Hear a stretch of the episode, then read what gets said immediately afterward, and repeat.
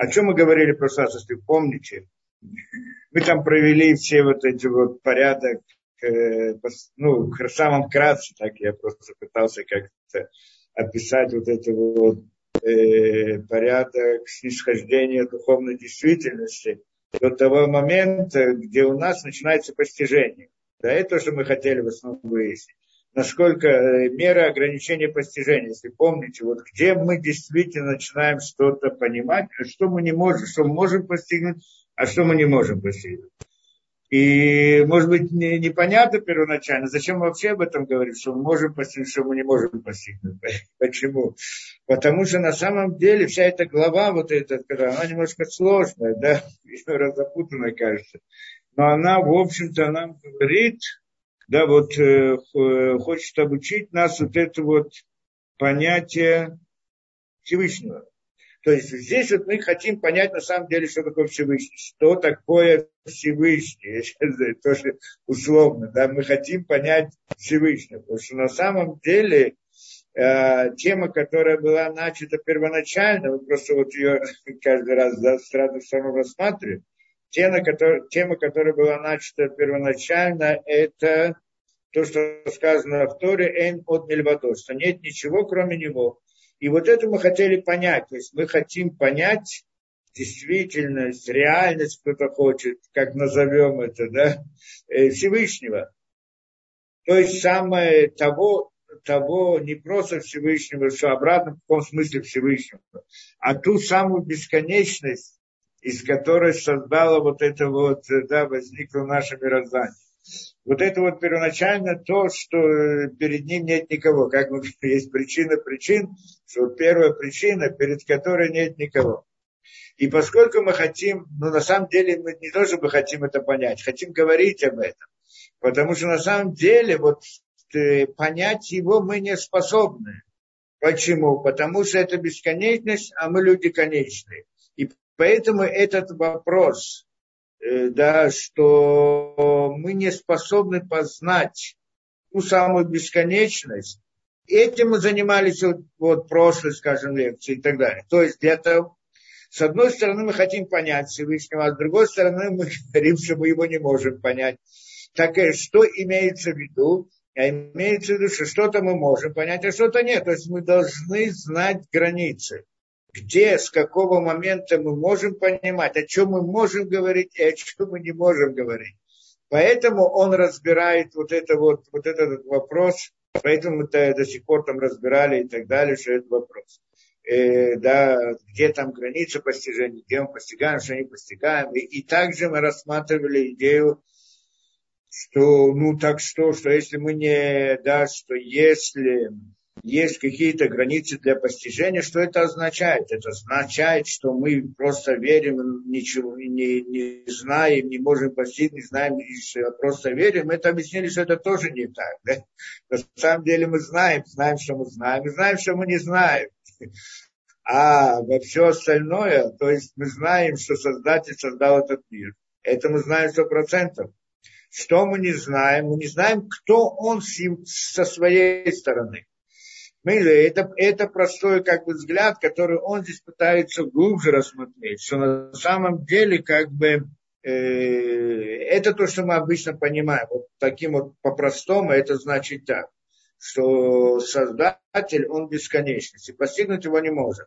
Но он создал этот мир и раскрывается в этом мире в какой-то форме чтобы нам было понятно. То есть он хотел нам, Создатель нас создал и хотел нам сообщить о себе то, что можно сообщить, то, что нужно сообщить, то, что нужно нам. И поэтому он как бы рисует нам себя в каких-то понятиях. Да, э, но, но, он, но мы должны понимать, что то, что мы понимаем о нем, это на самом деле не он сам, а это то, что он нам себя представляет. Вот эта вот идея представления Всевышнего нам мы называем системой управления. Что он управляет нами и так далее. Система управления, это что управляет миром. И вот эту вот систему управления мы можем знать и должны знать, и, постиг, и можем это постигнуть, и, да, и, и, И это и называется изучение Торы. То есть не познать его с его стороны, кто он такой, как он это, да, кто он сам. Это мы не можем знать, но мы можем знать то, как он себя нам представляет. Вот то, как он себя, он, как он себя нам представляет, это и есть мир.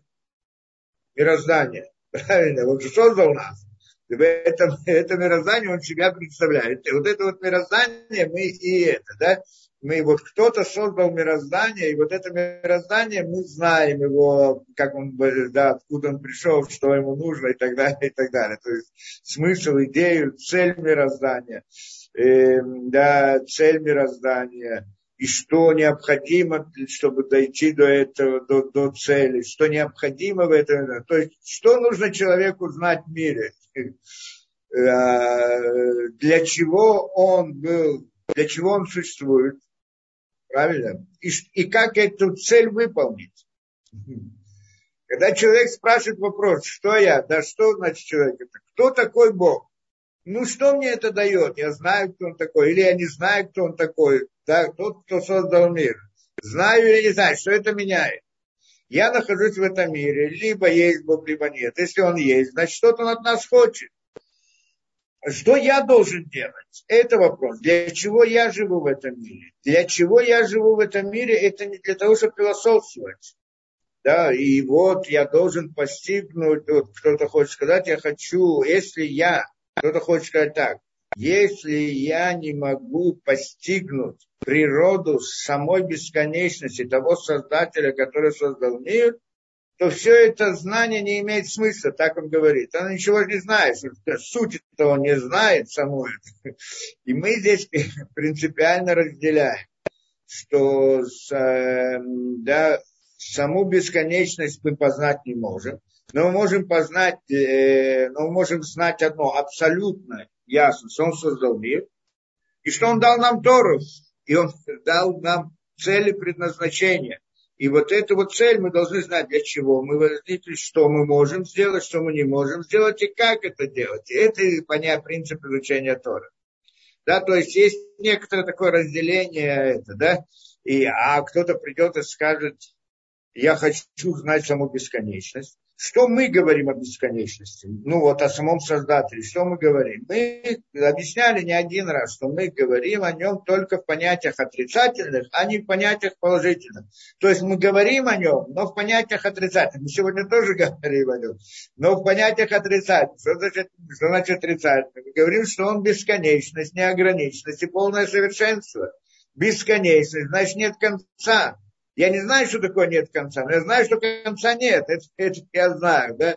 Потом неограниченно. Я не могу постигнуть неограниченно, потому что я сам ограниченный. Нет, но, но, но, но, э, но я могу назвать, что то, что не ограничено, то, что я не могу познать. И полное совершенство, это имеется в виду, что нет недостатков. То есть всячески, как я как бы говорю о самом Создателе, в отрицательных понятиях я могу говорить, положительных нет.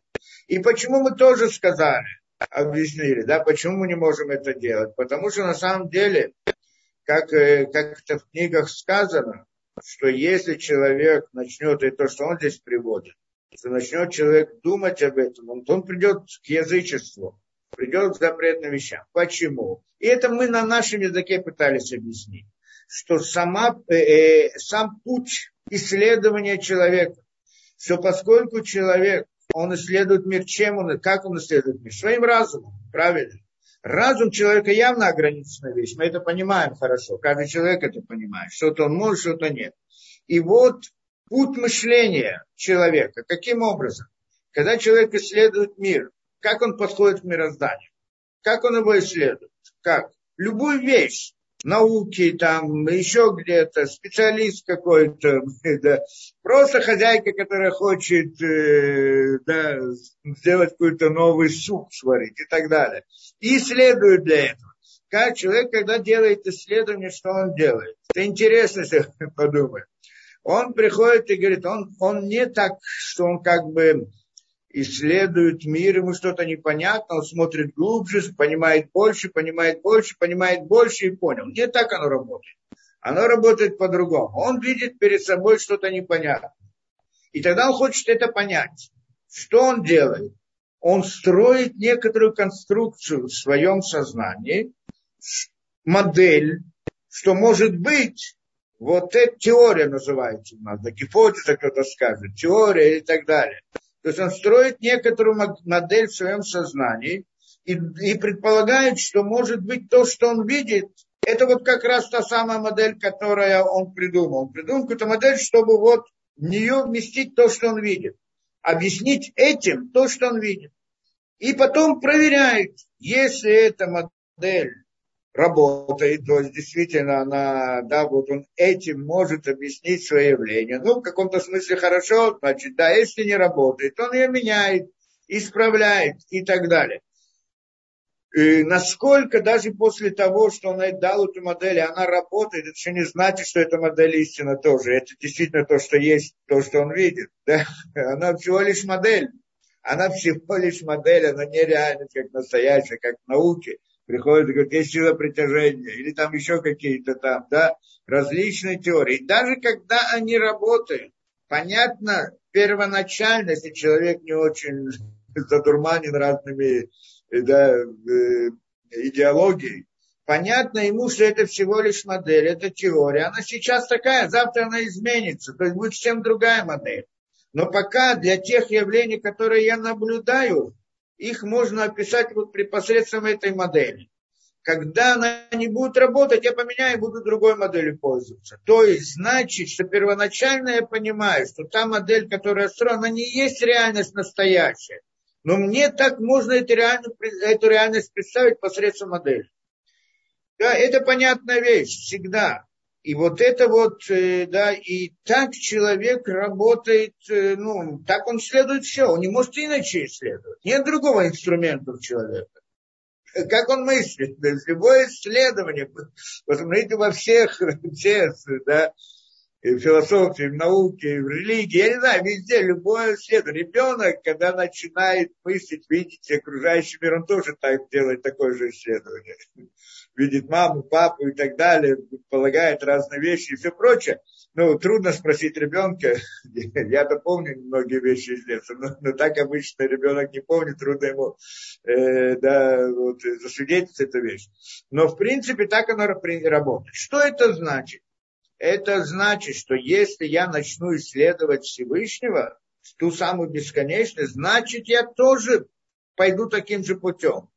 Построю модель, некоторую, и вот, и, и вот этой бесконечности, и попытаюсь посредством нее описать эту бесконечность. Это значит пытаться постигнуть бесконе... Всевышнего Бога, или, как мы говорили, хакерот, исследование Бога, да, исследовать его, понять его, постигнуть его, да, все это.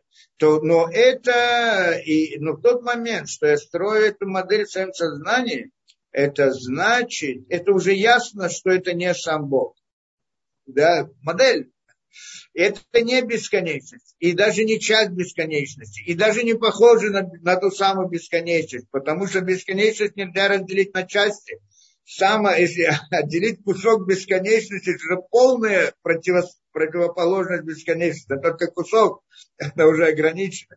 Поэтому невозможно какая-то проекция на, на бесконечность, это не просто проекция, которая чуть-чуть не похожа, но в общем в чем-то похожа. Она ни в чем не похожа, потому что она совершенно другое. Прозы. То есть невозможно построить на бесконечность модель, взять какую-то часть, рассмотреть только с какой-то одной стороны, взять какую-то вот одну эту, да, это, это значит, что я рассматриваю что-то совсем другое, то, что я называю частью бесконечности, но совсем другое. Получается, что в тот момент, что человек делает такой вариант, делает такое исследование на Всевышнего, на Бога, тем самым он просто создает в своем сознании вот эту модель, что это в принципе некоторое предположение некоторого языческого божества, в общем, это называется языческое божество, который он придумал, что может быть Бог это какой-то разум или какой-то мозг или кто-то там еще и так далее. Это языческая теория, и тогда он делает нарушение. То есть это запрещено, потому что с одной стороны он не осознает Бога, с другой стороны он входит в мир лжи, он представляет себе лживую картину и принимает ее за истину. И вот это, это великолепно, что мы говорим, это ложная картина, но сама по себе запрет язычества, и поэтому Тора запрещает исследовать Бога. То есть исследовать его с его стороны, кто он такой. А вот исследовать его с нашей стороны, это да, мы исследуем, изучаем. Что значит с нашей стороны? То, как он нам представляется. То есть, другими словами, то, как он проявляется для нас, как он сам себя рисует нам. И мы это тоже понимаем, что это не он сам по-настоящему, по сути своей. Но это то, что он нам рисует, как бы нам это представляет, и, да, и это мы знаем, это мы можем изучать, это мы постигаем, и к этому мы стремимся, да, познать эту вещь. И здесь есть полное, как это, достаточное знание, потому что то знание, которое недостаточно, заходится за пределами того, что мы способны постигнуть, оно находится за пределами нашего разума или за пределами нашего существования. Наше знание к этому не имеет никакого отношения. То есть даже если мы будем знать, не будем знать, это как, да, это э, другая, другая реальность. Для того, чтобы это к нам не имеет никакого отношения, другими словами. Оно нам не помогает, это знание, если бы даже оно у нас было бы, ничего нам не дает, никак это, оно никак не влияет на наше вот э, на, на наше существование. Оно не определяет нам смысл жизни. Для чего я родился? Для чего человек, как человек спрашивает, почему я есть? А почему? А почему первый вопрос? Это, в принципе, о, месте нашем в этом мире. Зачем я в мире? Что я должен? Что я? Этот вопрос, ответ на этот вопрос не заключается в том, чтобы постигнуть природу бесконечности. А на самом деле мы ее постигнем в каком-то смысле, в какой-то мере. Когда? Это после прихода Машиха. Это и есть награда Всевышнего, которую человек получит. Какую награду в будущем мире человек получит? Какую? Что, в чем заключается награда? Он же выходит из мира природы, значит, машин у него не будет, да, телевизоров не будет, там еще что-то, телефона. А, а мы здесь всегда говорим, я хочу подарок. Какой подарок ты хочешь на день рождения? Там телефон он хочет, телефон, там, машину, еще что-то, деньги хочет, еще что-то. Когда мы выходим из мира природы, нет ничего этого. Так какой подарок ему дать? Какой подарок Всевышний может дать ему там? Что за подарок?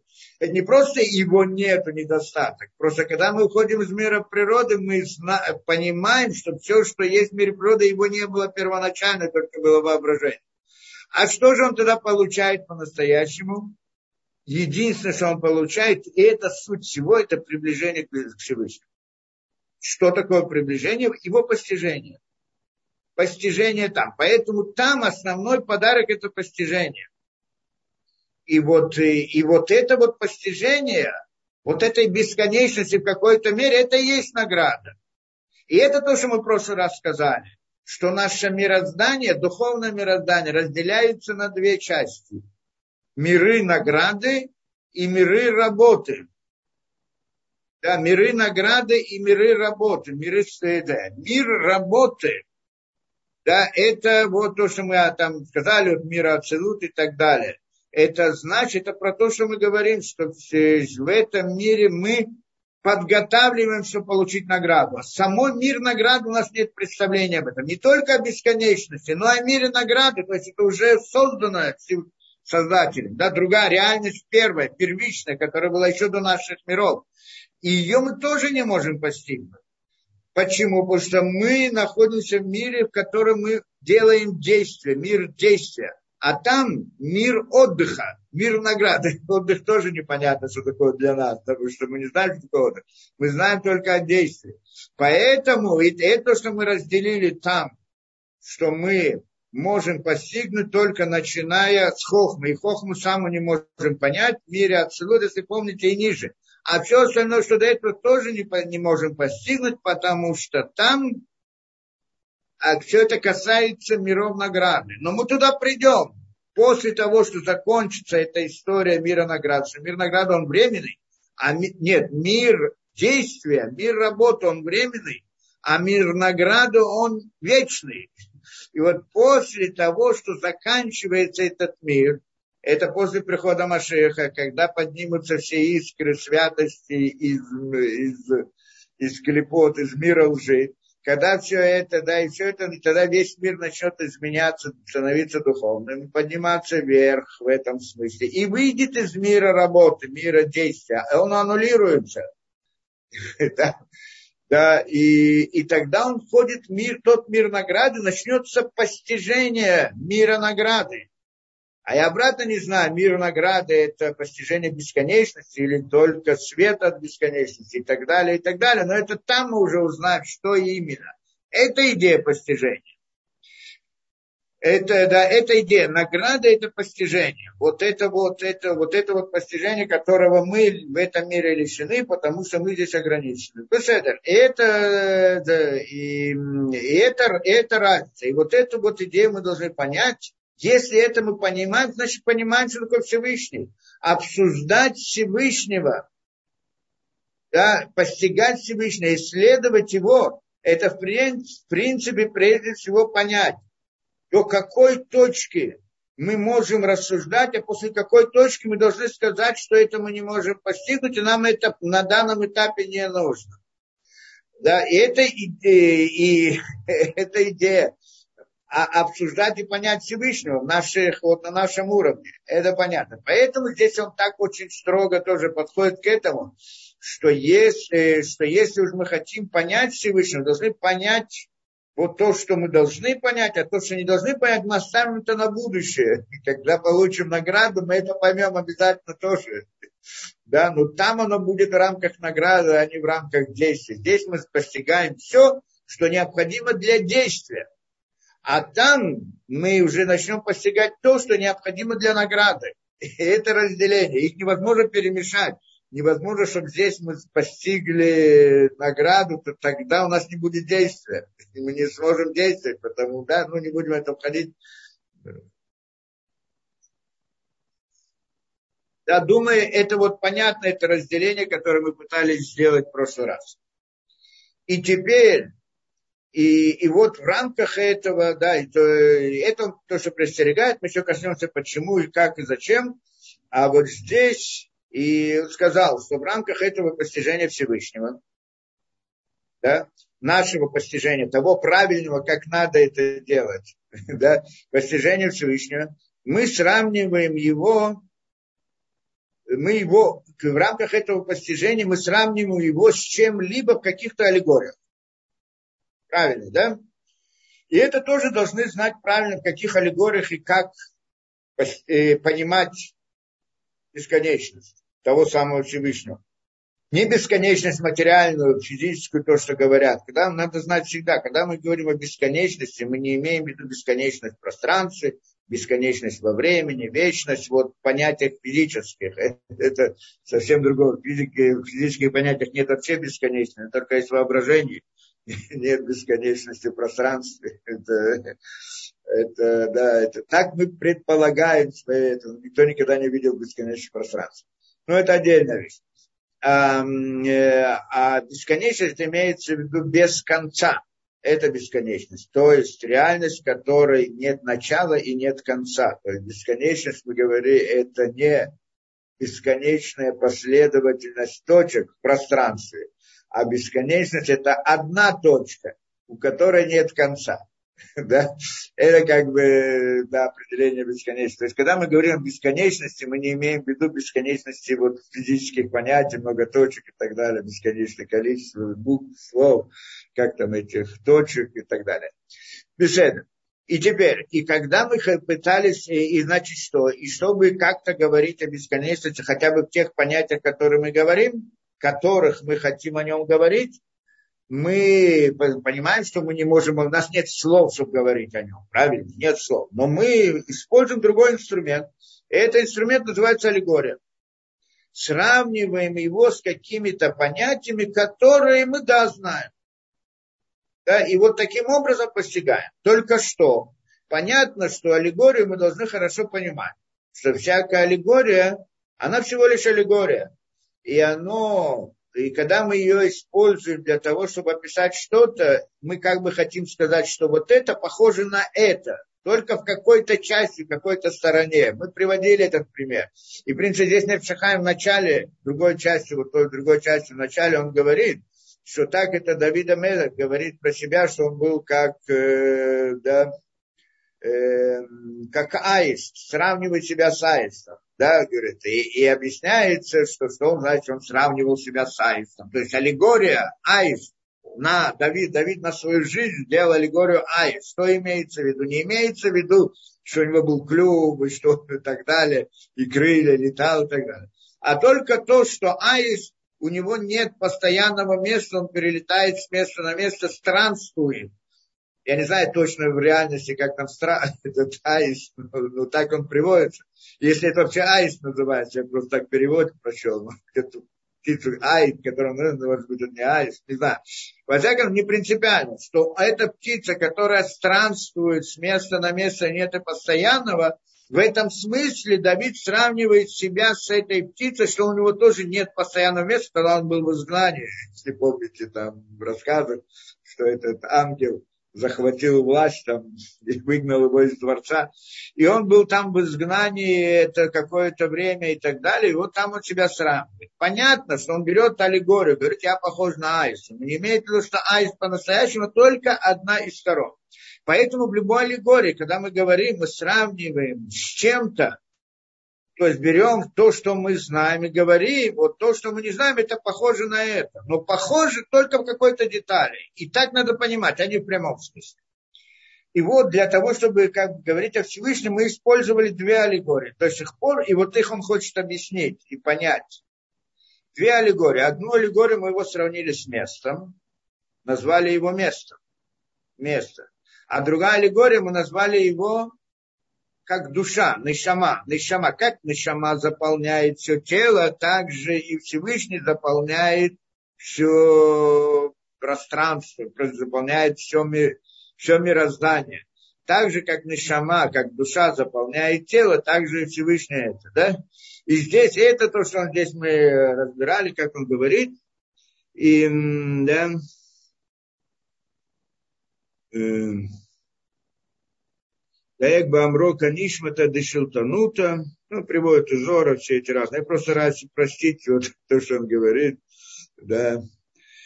Бехоль эвер у Ашем в эйн маком пануй мимона. Канишама немцет бехоль эвер в эвер багу. Значит, что это значит? А, то, что сказали, что Нишама влияет коля гуд, что Нишама заполняет все тело, а пока дождь Бараху малеет коля улям. Также Всевышний он заполняет весь мир – вот мы сказали, что точно так же, как душа заполняет все тело, точно так же Всевышний заполняет весь мир и так далее, имеется в виду, э, да, вылеть эвермина, это то, как душа, у которой, э, да, ни одна, как это, нет органа в теле, где бы там не было души. Понятно, да, как все, значит, душа заполняет тело, и точно так же Всевышний заполняет весь мир. Что такое душа заполняет тело? Как она заполняет? Что она заполняет? Ну, имеется в виду, обратно мы говорили, как эта душа заполняет, что это значит? Что любой орган, что заполняет, не в физическом смысле обратно, да, заполняет это. Но так мы знаем, что любой орган, для того, у него есть жизнь, у него жизненность, правильно, там разные клетки размножаются, где функционируют, переводят там материалы из одного вида в другой, и так далее, и так далее. Значит, у всего этого есть какая-то причина, то, кто э, выводит вот эти вот, производит это, да, толкает его к этому действию, к жизненности, жизненность вот этого органа. Есть у него некоторая причина, почему вдруг проходит процесс. Ведь на самом деле, мы смотрели не один раз, на самом деле, если возьмем любой орган человека, ногу, она состоит из клеток, правильно? Клетки сами по себе живые, да? Но они состоят из атомов или молекул более простых. Сначала там сложные молекулы, там чуть проще и так далее. Но, в принципе, даже сложные молекулы, они состоят из простых атомов. И, что значит простые атомы? Они мертвые. Атомы мертвые эти молекулы мертвые. А вот клетка вдруг становится живой. Как клетка становится живой? Когда молекула-то, она состоит из мертвых молекул, и вдруг она делается живой. Как? Кажется, мы это объясняли, эту вещь. Да? Видим на химическом уровне там. А, в принципе, мы это объясняли в прошлый раз. Что клетка это, да, что она же, как она становится живой. Потому что там проходят различные процессы, и эти процессы, есть там согласованность процессов. Вот это мы разбирали, что как там есть каждый раз нужен какой-то материал, и там, э, да, есть э, молекулы, которые, ферменты, то, что назвали, а, прошлый раз кто сказал, ферменты, которые переводят из одного вида, да, из материала из одного вида в другой посредством реакции, которая называется биологическая реакция, но на самом деле это химическая реакция, которая очень ускорена посредством этого фермента, и поэтому называют биологической. На самом деле процесс обычно химический, но он ускорен несколько, много тысяч раз посредством этих ферментов, и тогда делают но есть кто-то, кто им управляет. То есть он вдруг включился, перевел и перестал функционировать этот, этот фермент. Потому что уже не нужен другой этот материал. Сколько нужно, да, сколько нет. Нет, какой-то материал входит, какой-то материал нужен, переработка материала делается посредством этого фермента, потом нужно что-то другое, другой фермент, и происходит у нас это как такой огромный механизм, как такой завод, в котором, завод такой большой, в котором каждая деталь, как бы есть какая-то общая цель, и все детали этого завода, рабочие, станки, они все делают какие-то действия по направлению к этой цели. То есть получается у нас направленное действие и согласованность между разными частями. Как происходит эта согласованность? Там и сказали то, что говорят в биологии. Фермент вдруг сюда приходит, эта молекула сюда приходит, делает действие, это там, это там и так далее. Но кто их посылает? Они же мертвые. Сама молекула ничего может. То есть мы видим в этом направленном действии разумность. Что значит разумность? План, что они действуют согласованно, соответственно, с определенным определенной цели, потому что этот фермент мог войти в другое время или действовать другое действие, то есть более продолжительное время, в другом месте, и это привело бы к разрушению клетки, к смерти привело. Как это болезни, так оно и происходит. Болезни, там, раковые опухоли и так далее, тоже там нарушается вот это вот функционирование и так далее. И тогда происходит, что она умерла эта клетка умрет. А почему она живая? Потому что этот фермент делает часто, ну, я просто это утрирую с понятием фермента, там много разных процессов сложных, но все они процессы направлены в каком-то направлении, какой-то цели, к тому, чтобы эта клетка выполнила свою роль. Это согласованность действий. Вот эта согласованность действий, это присутствие разума. Какой-то, ну, вот это вот есть жизнь. То есть жизнь, она возникает, когда вот эти мертвые молекулы делают осмысленное действие. Если мы посмотрим на человека тоже, человек, я не знаю, что-то сходит с ума, сошел с ума, он делает самые такие не, несуразные действия. Да, это, да, не владеет своим телом. Да, или же вообще не функционирует. Там, так, когда он не владеет своим телом, он говорит, что там у человека нет у него души. То есть нет, как его, да, он, э, да, что там природа функционирует, а нет, он не, не властвует своим телом. Или же вообще он мертвый, лежит, ничего не функционирует, а э, Э, да, нет, нет вот этой вот согласованной, да, и, и, никто ничего не функционирует, или функционирует наоборот в разных направлениях, что наоборот человек только разрушается его тело. И вот вдруг мы видим, что человек делает какое-то действие разумное, функционирует. Он делает какую-то правильную вещь. Строит машину, там, асфальт на дороге делает, знает, что поставить куда, это куда, это так далее. Кто делает? Его руки делают, его ноги делают. Но руки-то это тоже мертвая вещь. Что такое рука сама по себе? Мертвая вещь. И она вдруг делает вот так, и делает так, и делает, и ноги делает так, и это делает так, каждая вещь. И все это согласовано. Вот эти все мертвые, они инструменты. И они делают какое-то действие. Это тот, кто их приводит в действие, он делает действие, а не сами инструменты. Это понятно. Как станок делает какое-то действие, он то сам мертвый. Но тот, кто его включает правильно в том направлении, направляет, он делает действие. Получается, что человек, когда он живой, когда он функционирует нормально, то есть в нем присутствует согласованность действий всех его органов. Получается, что тогда есть в нем жизнь, а иначе нет в нем жизни. То же самое клетка, когда в ней происходят действия, как процессы, которые приводят к чему-то, значит в ней присутствует разум, разумность. Согласованность – это разумность к определенной цели. Тогда она живая, а иначе она мертвая. Так вот это вот жизнь. Это согласованность действий. Это жизнь. Вот это, или другими словами, то самое присутствие разума внутри этого, это есть жизнь. И это называется душой. Понятно. Та самая причина, тот самый разум. Потому что душа что такое? Это разум, мы говорим, да, на разных уровнях. И вот это вот разум внутри этого, в этой клетке, он создает согласованность. И это жизнь. Не сами клетки, не сами молекулы, они же мертвые все.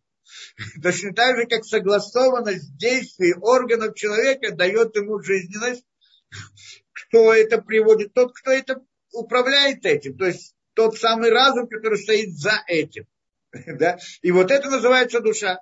И в этом смысле мы говорим, что душа заполняет все тело. Что значит заполняет все тело? Не то, что она наполняет его как в физическом смысле, а имеется в виду, что если тело живет, то в этом месте функционирует, э, как это, то значит там есть душа, которая, вот та, тот самый разум, он присутствует там. Поэтому назовем его, как, как, что он заполняет этот разум, заполняет этот орган, что дает ему жизнь. Назовем это так. То есть это чисто такое, как это, да, абстрактное понятие. Не то, чтобы есть какое-то место, куда заливается душа, и тогда как бензин, и тогда она живет. Не так. А это, но это понятие мы называем, что душа заполняет тело. Что она заполняет тело? Она наполняет вот, то, что все органы, они, в них есть какая-то разумность. Это разумность, это часть души или сама душа. Это вопрос, мы должны понять о том, в какой мере душа заполняет это тело это уже дальше, в следующих главах он разбирает, в какой мере идет это заполнение. Это там уже дальше следующая тема в этой книге. Но, но в принципе, вот это вот идея, это мы называем жизнью, вот это заполняет, да, как это, это похоже. Теперь, да, это значит, это душа. Теперь, если какой-то орган не функционирует, он мертвый. И там в нем нет души там нога что-то отсохла, не знаю что, или еще что-то отрезано, еще что-то, она уже не функционирует. Значит, в ней нет души. Она не заполнена душой. так мы назовем. В ней нет души, то есть она не вызывает тех разумных процессов внутри клетки этого органа. Внутри клетка, клеткам, внутри клеток этого органа. Нет там разумности. Это имеется в виду. Значит, нет души. Да? Как-то понятно. И так, значит, мы сравнили, с одной стороны, Всевышнего с душой, да? Что как душа человека заполняет это, точно так же Всевышний заполняет весь мир. Что значит заполняет весь мир? То, что мир существует, функционирование мира, это потому что Всевышний к нему присоединяется. Итхабрут, Митхабер, так он называется. Что Кадош Баруху Митхабер. Итхабрут присоединение Всевышнего к миру. Как только есть присоединение Всевышнему миру, то мир функционирует. Точно так же, как душа воздействует на орган. Правильно? Когда мир, он, вот эта часть мира, она функционирует. Это сходство. Как душа, что такое душа заполняет тело, это имеется в виду, что душа дает жизненность каждому органу, каждой молекуле. Точно так же мир существует, чтобы мир мог существовать, все мироздание, это значит, есть кто-то, кто-то должен дать ему эту жизненность, направленность. Мы скажем, есть, если мы говорим о физическом мире, физический мир, так там, как бы, да, и, что вот это, может быть, сходство, оно э, относительно живой природы, а не живая природа, так что же там делать, там вроде бы нет души. Но неважно, не живая природа существует по своим законам, функционирует в рамках своих законов, так, химические, физические и так далее. То есть подчиняется каким-то законам. Эти законы есть согласованность в рамках этих законов. То, что камень существует и не рассыпается на молекулы, на атомы, на плазму, на еще что-то, значит, есть э, какая-то сила, которая это делает. И вот он соблюдает какой-то порядок определенный. Вот это его жизненность. Назовем это жизненностью вот это. Так что любая, даже вот скажем, говорим про весь материальный мир, то вот каждая деталь в нем есть некоторое присоединение бесконечности, то есть Всевышнего, который дает ему жизнь, как душа дает какому-то органу, так же это дает. Только с другой стороны, это с одной стороны, как мы сравниваем, но с другой стороны, мы же говорим, что это всего лишь аллегория. И нельзя сравнить Всевышнего с душой. Оно не полной мере. Это мы говорим только в том смысле, что он, как это дает жизнь этому, так и это дает жизнь. Но на самом-то деле нельзя из этой аллегории прийти и сказать, что Всевышний, то есть сам это Бог, это как душа. Почему? Потому что душа это другое. Потому что душа, что когда даже из тела выходит душа, то тело остается. То есть э, Нишама она э, как-то присутствует в теле, дает ему жизненность, но, но есть как бы тело, э, как бы параллельно душе. Ну, есть реальность как бы, как бы реальность отделенная телесности и души. Только душа управляет этим. А когда Всевышний дает жизнь миру, это не так. А как? Что его присоединение, она дает реальность этому органу, этому месту. Что если он перестает соединяться с миром, то мир не может существовать сам по себе, он просто исчезает. Это уже мы говорили, его просто нет. Это, да, в этом смысле он отличается от понятия нишома, и там, что эти понятия мы не, не можем постигнуть. То есть, на самом деле, Всевышний, как бы он как бы присоединяется к миру, но этот мир не является как бы параллельно реальностью с ним. Как, как мы видим, душа и тело, что если душа как бы уходит, перестает там функционировать, есть реальность тела отдельно сама по себе, как, как тело. Да, мертвое, пусть мертвое, но оно есть, да. А вот э, присоединение Всевышнему к миру, к мирозданию, это не так. Само присоединение, оно и есть, не просто дает ему жизнь, а дает ему вообще существование. Если его душа уходит, не просто нет жизни у него, нет его как такового.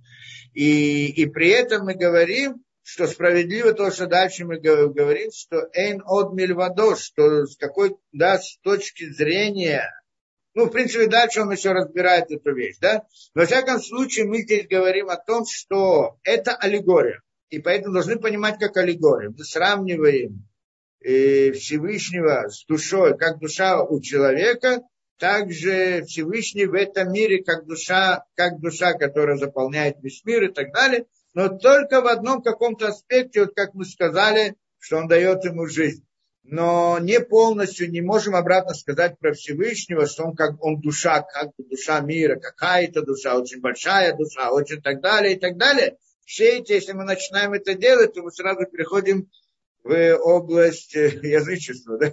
Сразу предполагаем это, и тогда, значит, это, это значит, мы создали некоторую модель для него, теорию для него и так далее. Еще одну аллегорию, которую мы сказали, мы сказали, что мы сравниваем Всевышнего с местом.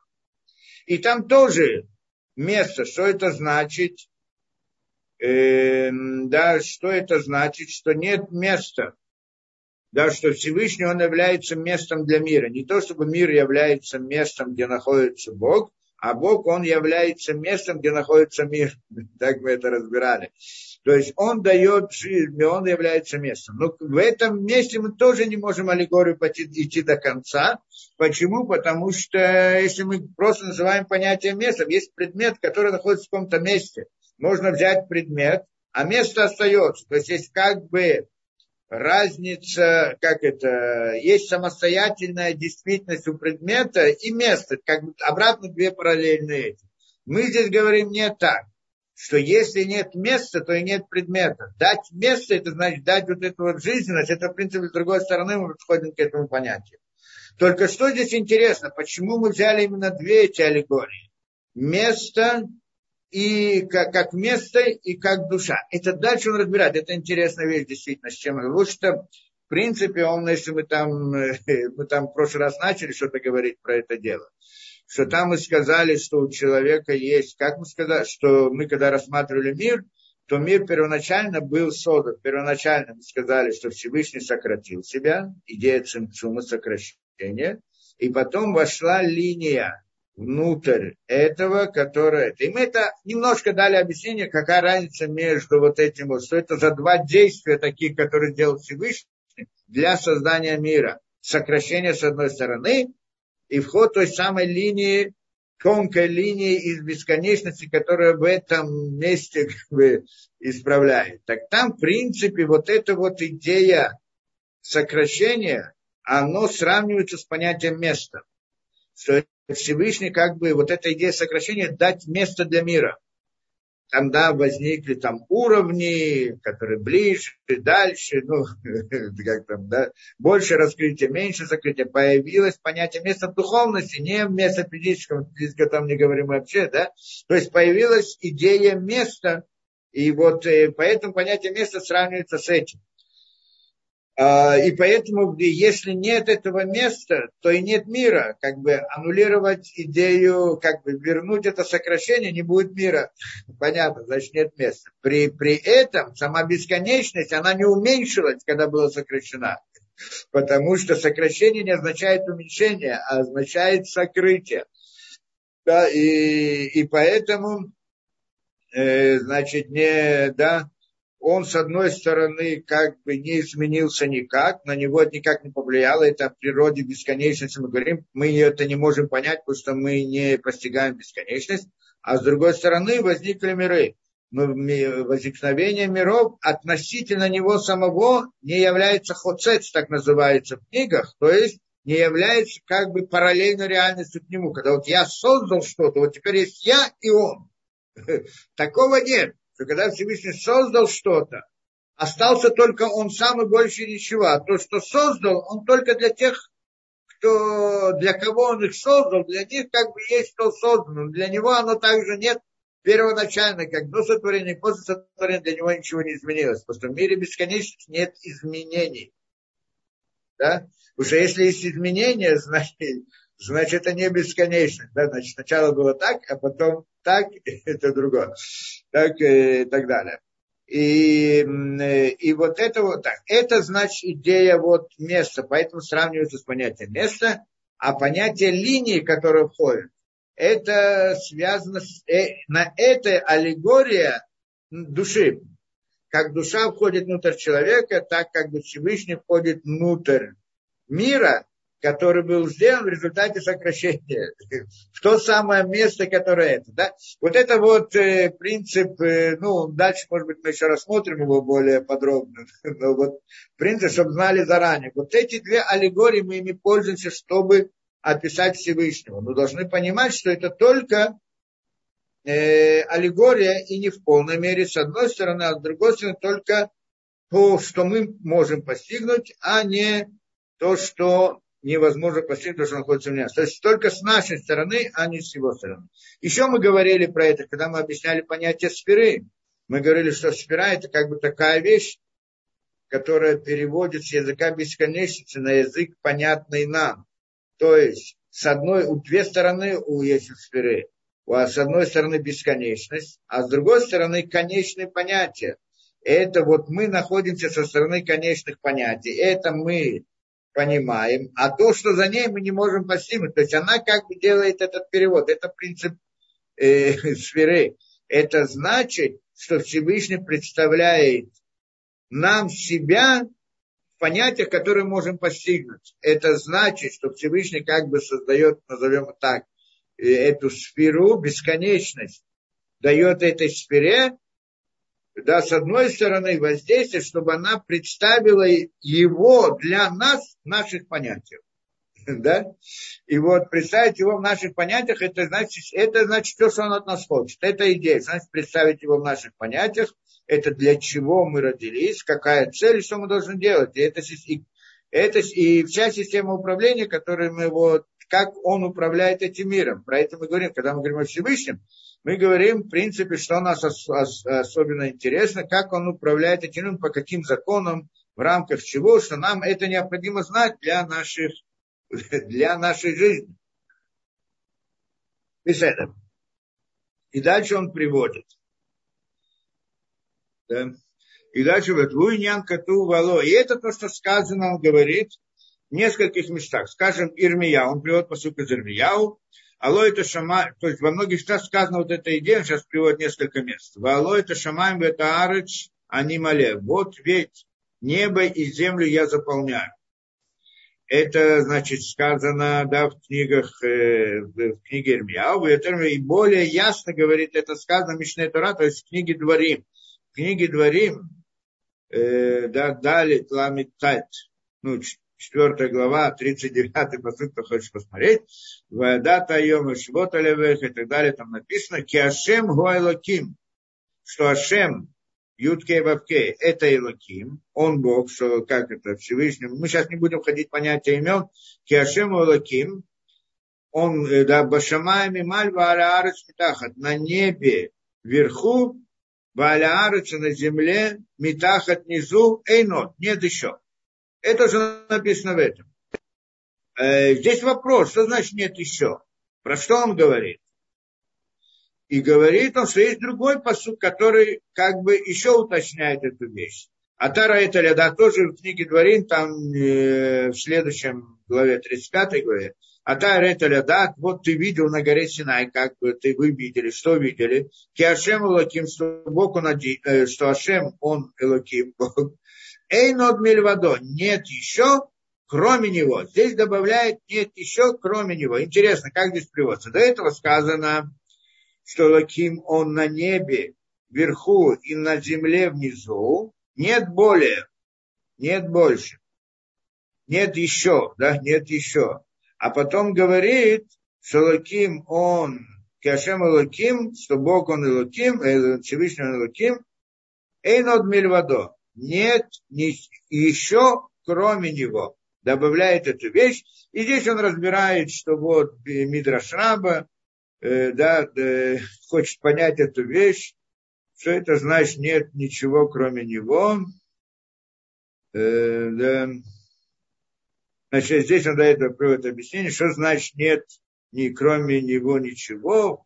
Башум Пхина вы никуда пройти, что ни в каком понятии во всех мирах, высших и низших, да, и среди творений, и там нет ничего кроме него, то есть раках смутах гудо, только суть его единства простое, и двора шмо, это только то, что находится. И приводит нам Мидраш Раб, он здесь приводит да, Кешем Лаким и так далее, разбирают здесь это, и там говорится, что вот Моше Рабейн сказал так.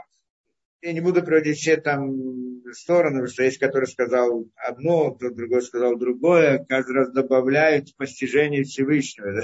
ну, хотите, да, э, что Итро сказал, э, Кешем Гуалаким, я знаю, что Шем Лаким, это что потом приходит э, да, Рахав тоже сказала там еще что-то, каждый сказал что-то, Нейман там, и так далее.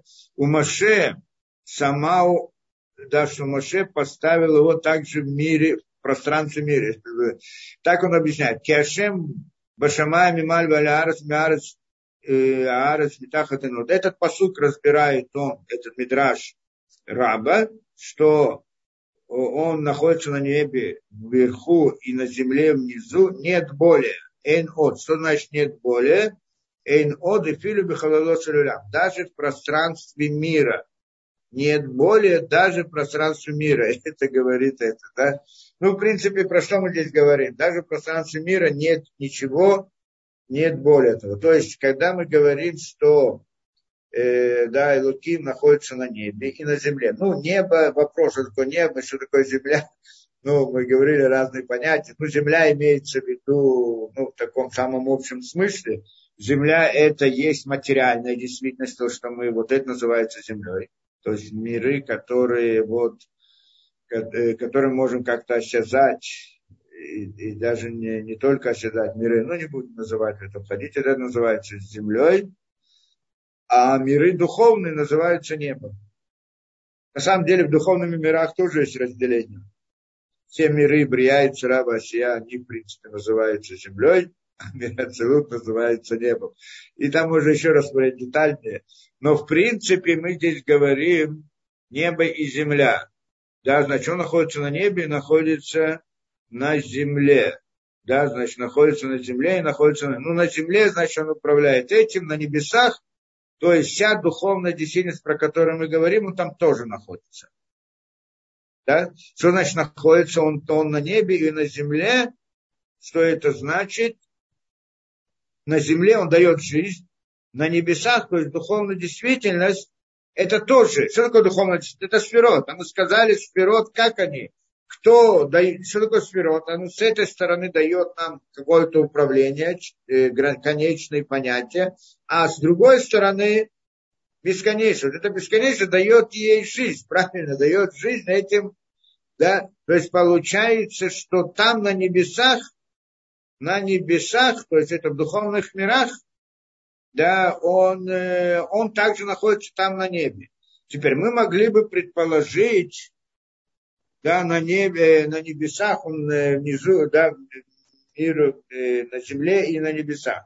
Мы могли бы предположить, что, что это значит, что он есть на небесах, то есть он является как бы местом для духовной действительности, но есть еще что-то, что является, может быть, еще что-то, что есть на, по небесах, то что это, да, и говорит он, ну, и если мы говорим, он находится на небесах, то есть имеется в виду, э, да, что он как бы является там местом для, для духовной действительности. Могли бы подумать, что есть еще, как это, это есть некоторое пространство, где находится небо, духовная действительность. Есть некоторое пространство, которое находится духовная действительность, и он там находится в этой, в этой духовной действительности. Но есть еще пространство, кроме него. Так мы могли бы подумать, и то, что он здесь говорит, «Эйн от, нет ничего», это значит, что он и является тем самым пространством, в котором находится этот, эти миры духовные тоже. То есть на самом деле э, даже в пространстве мира, так надо понять, видимо, этот Мидраш Раба, также в пространстве, где находится, скажем, вот это небо, что это называем сферот, духовный мир, то самое пространство, то есть та жизнь, место, то место, где они находятся, там есть Элоким, то есть там есть Всевышний, и кроме него ничего нет. Что это значит, что он, есть только он, здесь две вещи, есть только он и больше ничего с одной стороны, а с другой стороны, что есть только он, и кроме него ничего нет. То есть этой духовной действительности кроме него тоже нет. То есть относительно него, его и, и самой духовной действительности нет. То есть как бы нет никого кроме него, и кроме, и мы также говорим, что Эйнод Мельвадо, кроме него нет. Вначале мы сказали нет еще, нет от, нет еще. А потом сказали Эйнод Мельвадо, нет еще, кроме него. Это два понятия по всей видимости, так надо понимать, что нет еще пространства, в котором могло бы существовать от этого духовной действительности. То есть духовная действительность не может существовать как бы параллельно, э, ну, нет еще какой-то силы, которая да, могла бы вот, находиться в этой духовной действительности, которая могла бы ей управлять и так далее. И также, и более того, что нет вообще ничего. Это, в принципе, мы имеем в виду намерение Шма Исраэль. Тот, кто хочет говорить намерение Шма Исраэль правильным, да, то тогда там мы говорим, слушай, Израиль, как мы говорим, Ашем Элокейну, Ашем Ихад, да, Господь Бог, Господь один. Вот это Ашем Элокейну, Когда мы говорим о Шемалокейна, мы имеем в виду, что все, что есть в мире, приходит от него. А когда мы говорим о Шем Хат, мы подразумеваем, что кроме него ничего нет. Это другой уровень постижения. И вот два этих уровня, если кто-то говорит, мы, мы, в Шма Исраэль, тогда он как бы намерение Шма Исраэль, это такое вот высокое это, которое в молитве для, вот, для различных вещей. Беседа. И идем дальше. И Гамзе Бихлами Амрашу и Барах Макамосу Улям Улям И то, что здесь говорит, что он благословен, благословленный, он является местом мира, а не мир является его местом.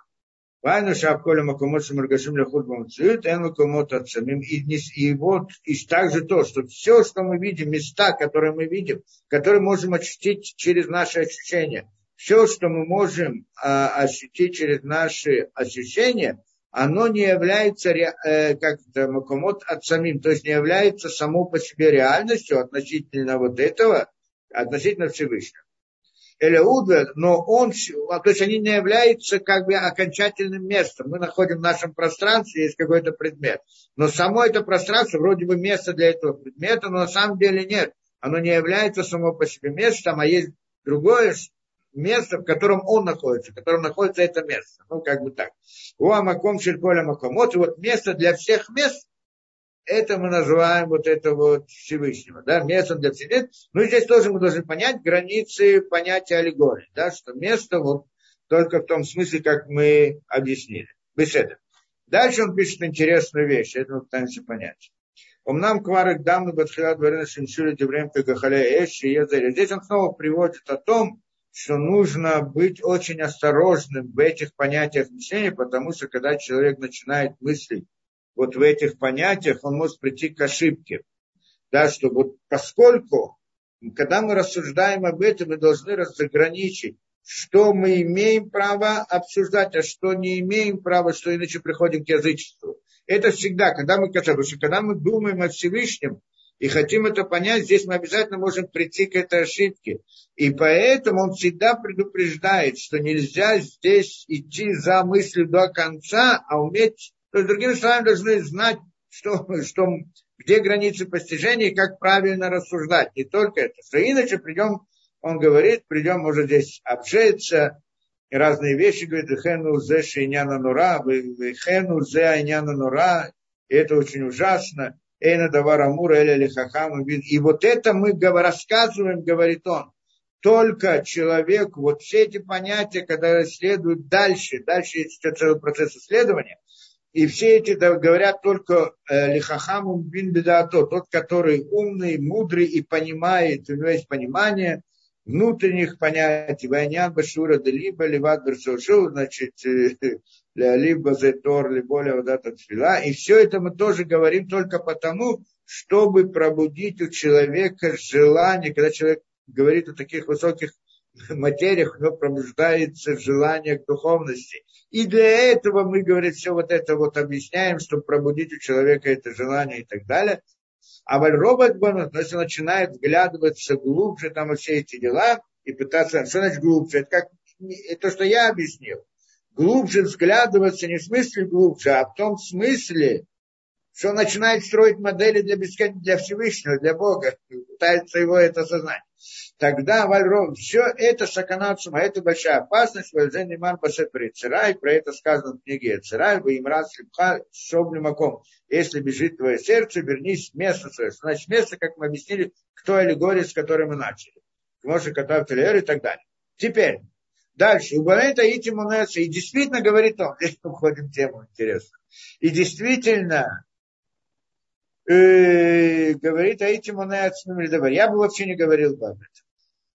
Приходит здесь это Невшахаем. То есть, другими словами, вся эта книга, она, в принципе, вот э, задевает вопросы Кабалы, да? Не просто задевает, а прям открыто и прямо вот эти вот, как это, внутреннее знание Торы, да, еврейская мистика, еще как угодно назовем это дело. И вот здесь, э, и это, в принципе, не принято обсуждать на публичных местах. Так это в еврейском мире было всегда. И он сейчас хочет объяснить нам эту вещь. И вот говорит, я, этим я бы не, э, не говорил бы об этом вообще. ну, во всяком случае, в книге вот так публично и так далее.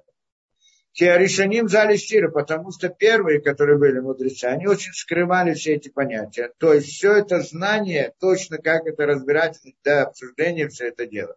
Они очень скрывали. Может, Череба, как ты это видишь в словах э, святых, Рокеев, там и так далее, приводят разных этих да, мудрецов, Шуэль Давер что нельзя говорить об этом, кроме как намеком что нельзя обсуждать все эти вопросы о Всевышнем, кроме как намеком. Кинеимна, что значит намеком? Каких-то аллегорий, которые кто-то понимает, а остальные не понимают их. Поэтому, поэтому всегда это было скрыто. Это возникает вопрос, что всегда вот эта идея Кабалы, оно было скрыто.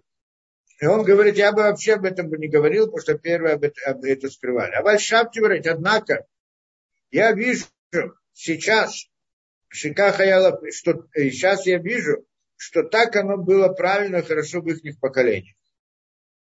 А валята, но в наших поколениях, Эна Ямим Рабим Лилора Море, говорит, есть долгое время, много времени, что у нас нет настоящего как учителя. Ну, он про свое время.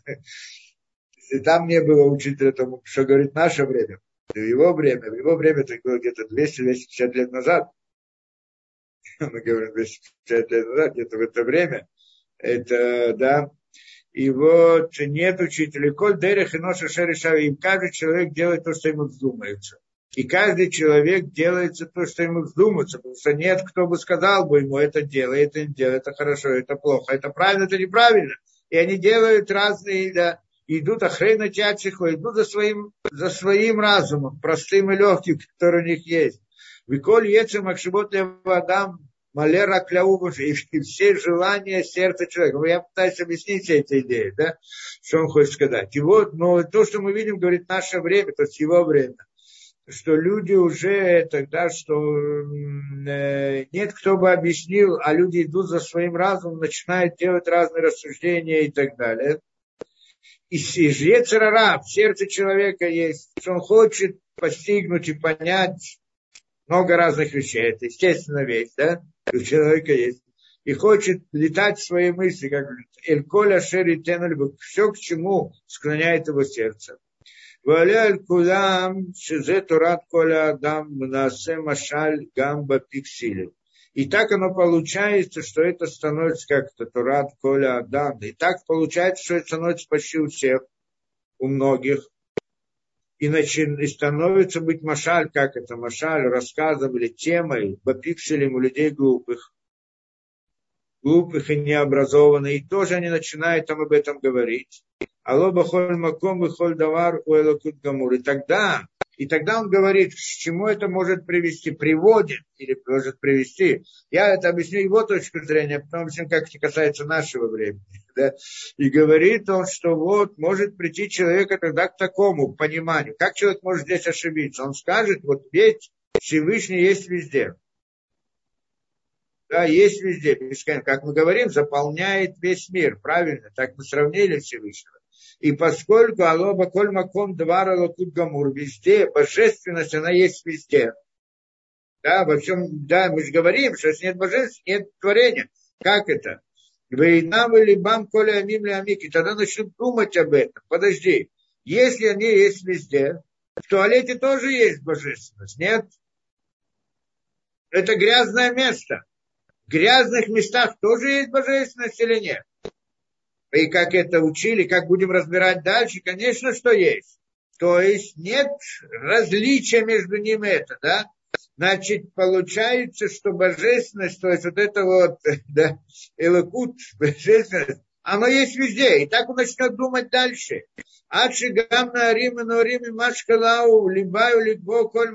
Тогда скажут, подожди, если он есть везде, мы начнем действовать в соответствии с этим пониманием. И что тогда? И тогда он скажет это, и тогда что? Скажут, даже в грязном месте тоже есть божественность. И поэтому что? У нас есть заповедь, что нельзя говорить, э, да, значит что, когда мы говорим, учим Тору, говорим Девре Тора, должно быть чисто месте. Если место нечистое, да, ну есть э, в некоторых ситуациях, как скажем, что если э, скажем, есть нескромность, там, где есть нескромность, человек открыт, нескромен, там нельзя учить Тору. Если человек э, видит, не, даже не, не, не важно, мужчина видит женщину, это понятно, что если она не одета скромно, то нельзя учить Тору. Но даже это в, в, сам человек, он не одет, не может учить Тору. Но он может думать мысли. В мысли это можно. Да? То есть мысли без того, чтобы произносить. А вот, когда он находится в грязном месте, запрещается так и же мысли. Почему? Потому что это место грязное, в нем нельзя, в нем нельзя думать святые вещи. Еврей Тора, то есть Тору, там разные рассуждения и так далее, еврейское, еврейское мировоззрение, философия, я не знаю, что там, да, вот изучать, решать, думать о каких-то вещах. Даже думать нельзя, не то, что нельзя говорить, даже думать.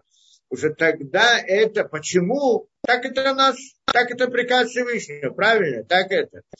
Мы как бы понимаем что, потому что мы смотрим с нашей стороны, что в святом месте мы можем говорить и так далее, а то место, которое не чисто, в нем как бы нет святости, поэтому там нельзя. И вообще мы знаем, что есть разделение места более святые, менее святые. А он придет и скажет, подожди, но ведь мы же знаем, что божество заполняет все, причем заполняет равномерно. Это правильно. И если заполняет равномерно, то какая разница?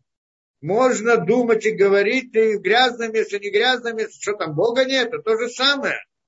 Только мы, как мы сказали, есть разница, что там это со стороны его он заполняет все, а с нашей стороны есть разделение, да, потому что это то, что он нам, мир, который он нам нарисовал, и мир, который с его стороны, а не это разделены в этом смысле. И тогда получается, кама заирут и тера цари хадам лизаэр велишмурат наши. Насколько человек должен остерегаться, говорит он, Шим хазбешону микахену либену лигбо, что если вдруг у нас сердце наше возьмет установить наши мысли, вот решить, да, леотир, и тогда мы разрешим себе вести в соответствии с этой мыслью. Алой хали валет мезахаз мариса, тогда можно из этого прийти к разрушению основ Торы. Как это и, и он может с легкостью прийти в это, да, прийти, попасть, как это в Ирешет, в сети Ецерара, Ширела и Теребе, что тот может ему сказать Ецерара, в соответствии вот как бы с его знанием, которое он узнал, да, что Альпе Махшива Зодерих Машаля Ребе Девретара, что можно, что можно мыслить, э, да, учить Тору, даже мысли в грязном месте. Хотя на самом деле это большой запрет. А так он установит, потому что так это ему понятно. Да, Башадней Жаму кому-то Ахаршу Игбайт Сот Хиляша Аколи Лакут Гамур. После того, что он понимает, что все и Лакут Гамур, то есть, что все это божественность полностью, так он может прийти. А мудрецы, говорят, их книгу Базамиот, очень много говорили об этом, Картов Баруха Кочам Льет Лохелет Люлям Абарах, говорят, что на тот человек, который это делает, он позорит слово Торы и получает потом большое наказание в мире, карет карет, карет отсечение души да, от э, э, корня, от корня в будущем мире и так далее, и так далее. Приводят разные вещи, что ужасно это. И теперь мы должны понять, что здесь. Это он говорит про свое время. Про что он говорит? Видимо, да, вот здесь мы должны понять несколько вещей. Про что вообще он говорит?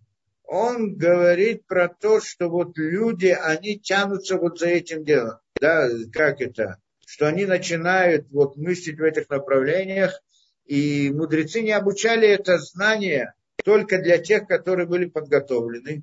Но, говорит, то поколение уже стало, что люди, как бы это стало, да, взяли разные люди, начали этим заниматься и могут прийти к различным глупостям в этом. Да? То есть, что там было в те времена. Да, он привел пример вот с этой, да, что он начнет, придет к такому выводу. Там и другие выводы, но он говорит на, на уровне своего поколения. На самом деле, я вам скажу, в чем идея. Что на самом деле, и это, то, что он здесь говорит, это есть ереда дорог. Да, спуск поколений. Каждое последующее поколение, оно знает меньше, понимает меньше, знания уменьшаются. Это мы видим да, с легкостью. Можно увидеть, я знаю, своих учителей, то, что знания сегодня, то, что там, это как два разных мира. А то, что мой учитель рассказывал, какое было знание у его учителя, и какое у него разница настолько сильная, как небо и земля. Это между каждым поколением. Это можно представить, как далеко вот от, мы отходим от этого. И когда есть вкус поколения, тогда есть проблема. Почему? Потому что тогда как бы поколение уже не способно охватить полностью то знание, которое в предыдущем было поколение, и тогда надо как-то, ну вот, э, дать ему, как, э, чтобы он не потерялся, не забыл, не ушел и так далее, дать какую-то вот, и, и сделать какое-то изменение в мире, вот, в способе обучения, в поведении, в чем-то, чтобы дать человеку возможность остаться евреем и продолжить эту роль, несмотря на то, что уровень знаний у него падает. И, вот, э, и это происходит почти в каждом поколении. И в том поколении тоже это было. И то поколение в чем? Вот эта вот книга сама по себе, это был ответ на книгу Таня. Мы уже говорили когда-то, да? Э, книга Таня, то, что вот был первый рэби Хабадский, который написал вот эту книгу и так далее. И там были Митнагдим, те, которые не были согласны с ним. И вот он, в принципе, написал эту книгу как противовес той книге. Ну, на самом деле, в чем была там идея, объясняю эту суть, в чем там была идея этого противовеса. Если мы знаем, что вот эта книга, которую написала вот, э, да, Таня, там говорится тоже вопросы Кабалы много. Да? И, и здесь он тоже пишет об этих понятиях. В принципе, они говорят параллельные вещи, но совершенно другим языком. Тот, кто читал когда-нибудь книгу Тани и прочитает эту книгу, говорят одном и том же, только разный, разный язык. И у них была претензия вот э, к тем, вот, при них был спор, это Хасидим и кто знает, да? Я не вхожу в этот спор, чтобы объяснять, кто прав, кто виноват, я хочу объяснить суть спора. В чем была идея? На самом деле вот эти, да, то, что Хасидим там делали, вот это, да, книга Таня, оно как бы, в принципе, оно, не то чтобы там были какие-то неправильные вещи в его, там в этой книге, то есть там все было правильно, а спор был не о том, если это правильно, кто прав, кто не виноват, а, а спор о том, в какой форме это представить. Да, об этом был спор. Потому что это говорит, что в той форме, которую представляет эта там книга Таня, она может привести к различным проблемам, что люди могут ошибиться и понять что-то не так. То есть, что именно не так, потому что она там говорит в понятиях кабалы, вот прям в таких разных, э, на самом деле, кто-то обратит внимание, там прям говорится в этих разных терминологии, во всех понятиях и так далее, и так далее. И я не буду входить, что именно, не принципиально. Форма на другая. И вот, э, а спрашивается, почему а тот Рэби Хаси, да, первый это э, Альтер Рэби, который написал это, да, почему он написал, он про это не знал, что это может привести к разным проблемам. Когда вот, да, то, что он говорит, это как раз то, что здесь происходит, что, то, что он говорит, что первые поколения, они скрывали и не говорили это об этом, потому что, чтобы не привело людей к ошибке.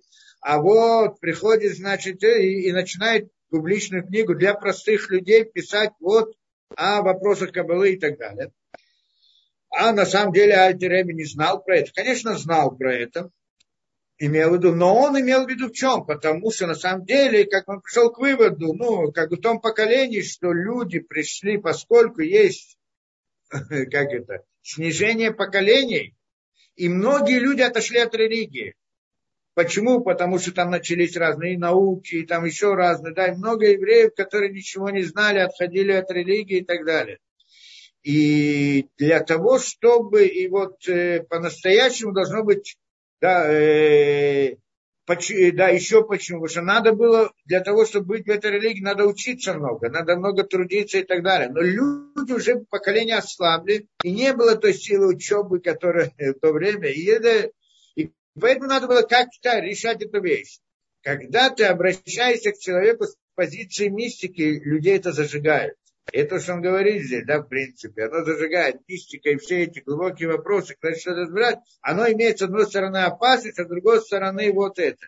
И вот это вот именно причина, почему он это вел, что с одной стороны, конечно, есть какая-то опасность в этом, но с другой стороны, это может как бы да, вернуть людей к этому, да, поддержать этот дух людей, чтобы они да, не одолелись от религии, а приблизиться к религии и так далее. И если это, насколько это правильно или неправильно, об этом был спор между ними. Таким путем или другим путем. То есть был спор о том, каким путем. Но в принципе это то, что это, об этом он говорит по идее, я так понимаю, что уже в то время начали, то есть до сих пор об этом было скрыто, но сейчас уже начинают как бы об этом становится уже говорит открыто, поэтому он тоже должен был что-то говорить об этом. Беседер. То есть почему он написал, вообще стал говорить об этом открыто, потому что уже есть много людей, которые что-то там видят, и это, может, много читают, и слышат, есть открыто как бы это, и люди многие могут понять неправильно, для того, чтобы не, не поняли неправильно, для этого он приводит эту книгу, где здесь он как бы хочет установить этот правильный взгляд на вещи. И, в, и этот процесс он происходит постоянно и до нашего времени в наше время особенно, это то же самое скажу, что, да, почему мы вот в наших лекциях тоже приводим много из, да, из Кабалы и так далее. Это по той же причине, то, что он приводит. И, да, не потому, что, вот, чтобы, как бы, цель у нас там обучить кого-то Кабале, и вот, так, вот это вот идея. А по той причине, что это стало как бы открыто. Приходят сейчас люди, многие, и обучают, как бы, Кабалу, что э, миллионы людей учат Кабалу сегодня в мире. миллионы людей. Ну, они там, конечно, ничего не понимают, но не важно, но они чем-то занимаются, что там читают, что там учат и так далее. И множество проблем с этим есть. Почему? Потому что и люди могут понять много разных вещей совершенно неправильно, много разных глупостей. Потому что на самом деле, э, да, и это мы знаем хорошо, вот эти вот разные секты, каббалистические, или около каббалистические, да, то, что мы знаем в мире. И они приходят и утверждают разные вещи. Обучают вот это вот, да, ну, берут как бы знания из, э, вот, э, да, из еврейского вот этого да, знания и, и делают на этом бизнес, и делают много вещей, которые бессмысленны. И, да, и, и много разных неправильных вещей. Например, вот один из фокусников, который вот, известный, да, приходит и говорит, здесь вопрос сам по себе. Зачем нужно учить кабалу вообще? Зачем? Зачем ее обучать? Зачем ее учить? Зачем? Это вопрос. На самом деле вопрос он принципиальный. Зачем действительно это нужно? Что с этим делать? Вот это изучать внутреннее знание да. Я попытаюсь объяснить это, надеюсь, да. Но он приходит и говорит так. Вначале он пришел и говорит, вот этот фокусник, который обучает там для всего мира вот разные эти, что он говорит? Первое, то, что он сказал, шестое чувство получится. Какое шестое чувство? То есть человек приходит и говорит, смотри, я сейчас учим какую-то глубинную вещь. Ну, философия, она сама по себе интересна. Вообще у человека есть желание к мистике, это понятно, да? Ну вот такое вот это. Тоже надо понять принцип, откуда это приходит. И вот э, приходит оно, и тогда он говорит, смотри, вот мы объясняем, там сложные вещи, никто, конечно, ничего не понимает, но неважно. Сидят учат, как бы что-то там они понимают, и говорят, зачем это нужно? Что в какой-то момент у тебя появится шестое чувство. Знаешь, шестое чувство. Начнешь что-то осознавать, что-то там видеть, что-то такое, и человек загорается. Да. Говорит, а когда я это увижу? Видел обсуждение. Когда это? Ну, это где-то надо учиться, где-то два года, три года. А у кого не получится, четыре года, пять лет. А у кого не получится, семь лет. Прошли эти годы, так, с того момента, как он начал, появились разные люди, говорят, я уже 7 лет и 10 лет учу. И ни, никакого шестого чувства нет. И тогда он изменил эту систему. Говорит, зачем надо учить Кабалу? Для того, чтобы было единство в мире. Вот все, да, кабали, значит, все, кто учат Кабалу, значит, будет много людей, которые знают Кабалу и так далее. И тогда они все будут это, да, как это, объединять мир. Это глупость принципиальная тоже, то же самое, что на самом деле сама по себе идея единства мира, вот в том смысле, как она есть, конечно, есть понятие единства в истине, а, но то, что оно применяется, это обычно как это, это искра истины внутри лжи. Что значит единство? Единство это должно быть, когда есть идея, единство вокруг какой-то идеи. То есть, скажем, Тора, единство вокруг Тора, единство вокруг Всевышнего, то есть к Всевышнему. Единственное может быть в еврейском народе в отношении этого, или всего мира по отношению к Торе и, и ко Всевышнему. А просто так единство, вот мы все будем едины, как это проповедуется в разных языческих этих. Мы вот своим этим делаем единство, чтобы наш народ был един, чтобы наша страна была едина, чтобы все были едины. То есть для этого мы создаем какую-то там, как это, будем что-то учить, или для этого мы делаем какую-то идею. Но на самом деле идея не нужна для того, чтобы было единство. Единство нужно для того, для идеи. Да? Прямо наоборот все. Это тоже некоторые язычки. То есть это глупость, которая выходит. И люди многие могут ошибиться и пойти за этим. Но на самом деле, почему это нужно, он не говорит, потому что не, и, и не знает почему. Мы это объясним. Но есть другие, которые приходят где-то, да, не такие. Это разные секты около каббалистические, они там делают это, да, ну, обманывают людей. Просто, да, потому что это обман. Нигде, ни в каких книгах Каббалы не говорится о том чувстве. И о единстве тоже говорится совсем по-другому, не то, что они говорят. Есть другие, которые приходят и говорят, знаешь что, вот, на самом деле люди религиозные, они не учат Кабалу. И вот это, говорит, большой недостаток. А вот мы, говорит, учим Кабалу это, да? А те примитивные Кабалу не учат, а учат это, да? И теперь, и тогда приходят некоторые из них говорят так, что даже мецвод мы не должны выполнять. Зачем нужно мецвод выполнять? Мецвод нужно выполнять для того, чтобы соправлять в духовных мирах, как он учил из Кабалы, правильно?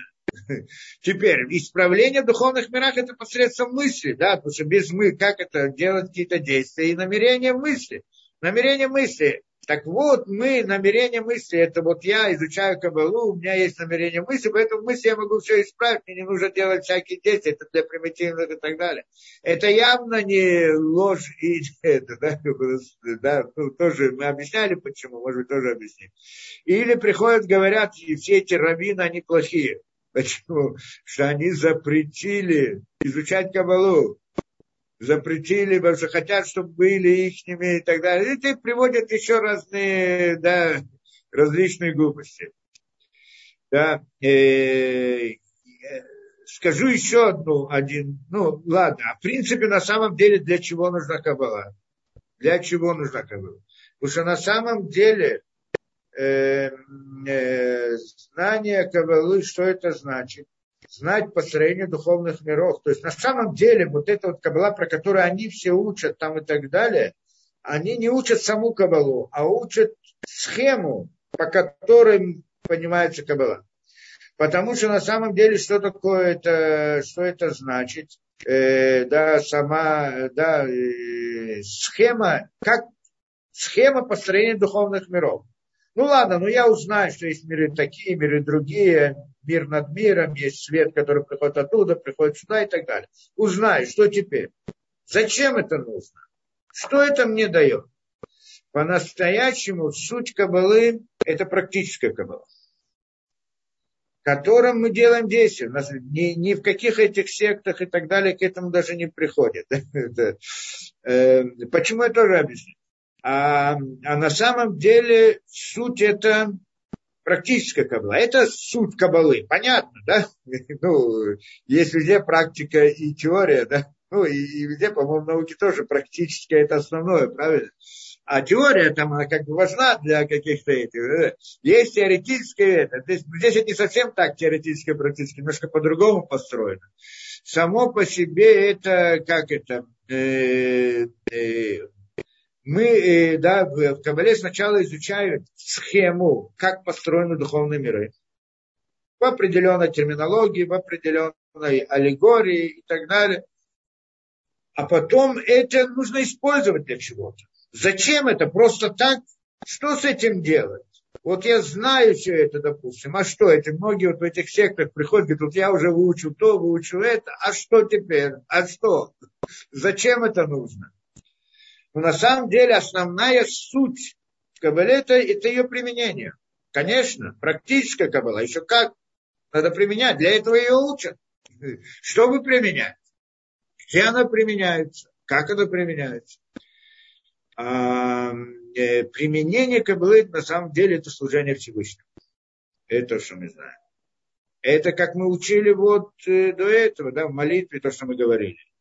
Каб, э, намерение, то есть посредством, да, Каббала, после того, что мы знаем эту схему, мы учим, как мы можем воздействовать на эти духовные миры. Потом, почему мы должны на них воздействовать вообще? Потому что мы были созданы для этой цели. И вот для этого Э, изучается вся система миров, кто был вверху, кто был внизу, все упали вниз. Почему именно, что они должны сделать, зачем человек пришел в этот мир.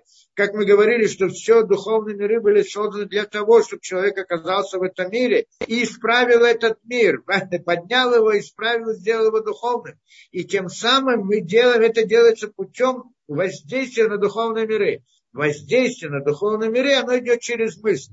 Поэтому во время молитвы человек должен намереваться определенные вещи, да, намерения определенные в каждом слове, каждое это. И каждое вот это, оно делает некоторое воздействие там в духовных мирах. Это называется практическая кабала. Молитва, но та молитва, которая идет с намерениями особыми. И э, да, это, э, да, это, это есть суть как бы практической, да, это есть, и для этого нужно каббала, чтобы знать, как молиться и так далее. Только что на самом деле э, невозможно сделать эту работу в мысли без действия. Когда мы молимся, мы произносим. Если мы не произносим, а только в мысли это делаем, то туда нет никакого действия. Почему? Это что вот то утверждение, что когда я знаю, да, я могу мысли исправить миры, мне не нужно действовать. Это не так. Почему? Потому что на самом деле, то как мы учим, сама Кабала об этом говорит, это, что когда мы, э, да, что, что, что на самом деле? Цель мироздания всех духовных миров для того, чтобы человек, который находится внизу, поднял свой да, мир, мир вверх, то есть сделал духовным. Что он должен сделать духовным? Как, как человек, что я могу сделать машину на улице духовной, улицу, что я могу сделать духовным? Прежде всего самого себя. Кто это сам я? Ну, сам я это много раз, это нефиш моя, это душа моя, это мое я, мои эмоции, мои это. Я их, там это мир мысли, правильно, там мир мысли. И в этом мире мысли я как бы делаю себя духовным. Допустим, какие-то приближаю себя ко Всевышнему и так далее. Но при чем здесь мое тело? Ну, на самом деле, мое тело это тоже я. Это та самая нижняя часть моего я. Теперь представляем, что мы говорим, человек должен сделать. Он, в чем цель его вот в этой работе? Он должен стать похожим на Создателя. Что значит похожим как-то по образу и подобию создал? Он его создал по образу и подобию, в смысле, что он должен быть по образу и подобию. И он должен быть похож на Бога. В чем похож? Кто такой Бог? В наших понятиях, как мы сказали, мы не говорим о самой бесконечности, а говорим о том, что в его проявлениях, то есть система управления, которым он управляет мир, говорит он, теперь ты, человек, должен быть похожим на это и вести себя в соответствии с этим. В чем там идея системы управления? Хесадин варахами в общем. Да, это добро, справедливость и милосердие. Правильно? Это должно быть со стороны человека. То есть, э, ну, там в деталях есть много-много деталей, а так, в общем, это идея. Теперь человек должен быть похожим на него. То есть быть добрым, быть честным, как это, справедливым, быть милосердным. Но это все в мысли. Подожди, нельзя быть добрым без действия тела. Я прохожу рядом бед, с бедным, вижу он бедный, и в душе я очень переживаю, я вот в душе хочу ему дать. Но в конце концов не засунул руку в карман и не вытащил, а пошел дальше. Так всей этой доброты нет. Понятно? А что такое тело? Ну ведь тело же это, это на самом деле, тело оно мертвое. Есть только душа внутри тела, которая дает ему жизнь. А какая разница, если вот эта мертвая рука залезет в мертвый карман. и вытащит и даст это, это, это ничего, все мертвое. Ведь мысли-то он очень хотел сделать это, да, он очень был, но не сделал этого действия. Да, вот действие не сделал, а только мысль. Он может дать столько мысли. Понятно эта вещь? То есть в чем здесь суть? Суть на самом деле, что правильно что телесное и телесное действие это в самом мире телес. Мое тело, оно по сути мертвое. Но я, моя душа им руководит. И теперь вот это вот тело, она самая низкая реальность мироздания. И теперь оно мертвое, оно ничего не знает. Только мой разум знает, что он делает со своим телом. Да? Моя душа знает, что он делает. А само тело же оно мертвое, правильно? И теперь посмотрим со стороны на человека, мудреца, на праведника. Его тело идет, делает хорошие поступки, делает разные действия, делает разные святые, ведет себя. То есть я посмотрю со стороны и скажу, смотри, какой святой человек. Правильно? Что я вижу? Я же не вижу его душу. Что я вижу? Я вижу его тело. Но тело это только внешняя одежда этого. Приходим и говорим, что человек, находясь в этом мире, он берет самую нижнюю реальность этого мира и делает ее похожим на Бога. Вот это вот тело свое, мертвое, он делает, заставляет его вести в соответствии с законами духовной действительности. То есть он это тело делает духовным, делает его похожим на духовность. Казалось бы, зачем, кому это нужно? Ведь вся работа мысли. Основная работа это в самом низу. Это основная вещь. Потому что для этого был создан мир. Чтобы самый нижний мир, он был похож на, на, на Бога. Кто самый нижний? Ну, самый нижний это я, моя душа, понятно. Моя это. Но еще ниже это тело. И правильно, что тело само ничего не понимает, оно ведет себя, потому что его заставили. Но то, что я заставил свое тело быть похожим на Бога в каком-то смысле, да, на это, это то самое исправление мироздания. Самое главное, самое большое. Поэтому кто-то скажет, подожди, это действие в этом мире, это примитивно, это же материальный мир, вся действие мысли. Нет, мысль Основное это действие это в этом мире. Это вот с этим телом, которое внешне. То есть я беру кусок, как это взять робота и заставляю его делать праведником. То есть я взял материальную вещь, мертвую, и сделал из нее подобие Бога. Это самая великая вещь. А то, что мысли я могу, хочу делать хорошие поступки, ну так мои мысли были созданы. Здесь нет какой-то, нет какого-то действия, нет какой, не для этого был создан мир. То есть мир был создан, чтобы я сделал то, что не хочет этого делать, как тело, оно инертно, оно не хочет ничего делать. И я его заставляю, и его делаю, я делаю свое тело похожим на Бога. Когда видишь, что человек праведника идет, видишь его тело, как оно себя ведет, как оно двигается, как оно и так далее, э, похожи на, ну, в рамках этого, да, похожи на Бога, то есть на систему управления, добро и так далее, милосердие и все прочее. И это основа всего. Мысль – это дополнение к этому, что потом оно может, это вот, ясно, что если это не осмысленное действие, а случайно как-то само по себе, то нет там того смысла. А именно когда оно осмысленно. Но не тело осмысливает, а тот, кто управляет этим телом, осмысливает. Поэтому мысли, оно следующий этап. Получается, это самое главное здесь. Но само воздействие, куда это его тело делает, ну вот это тело, если оно не осмысленно, оно не имеет много, не, не, это ничего. Только когда оно осмысленно. В какой мере оно осмысленно? в мысли, в какое место в мире мысли, в мир мысли он много уровней.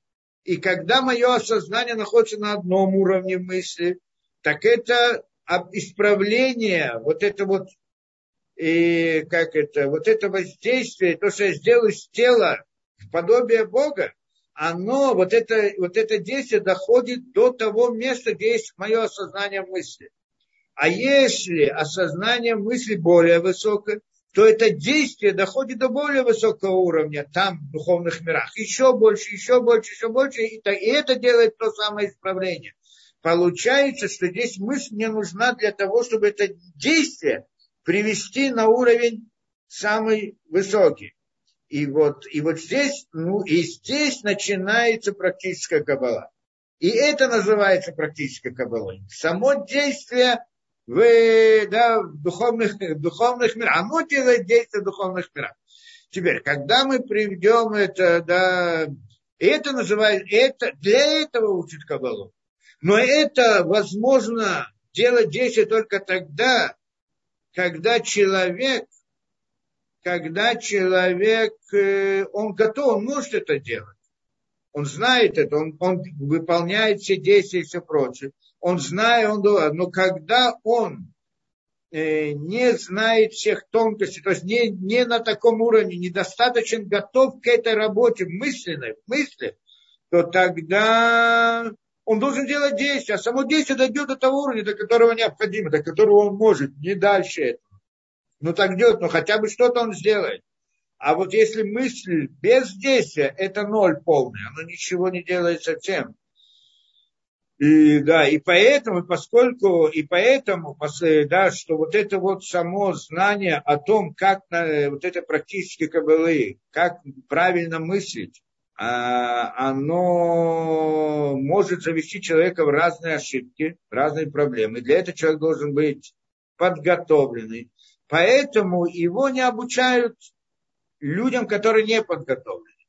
Так это было всегда, да? А потом начиналось, а когда он подготавливается, для, может эту работу выполнить, то тогда его обучают. И вот это, и это, и, то есть получается, что всю эту кабалу мы учим для того, чтобы молиться на более глубоком уровне. Понятно, в этой идее молитвы что есть?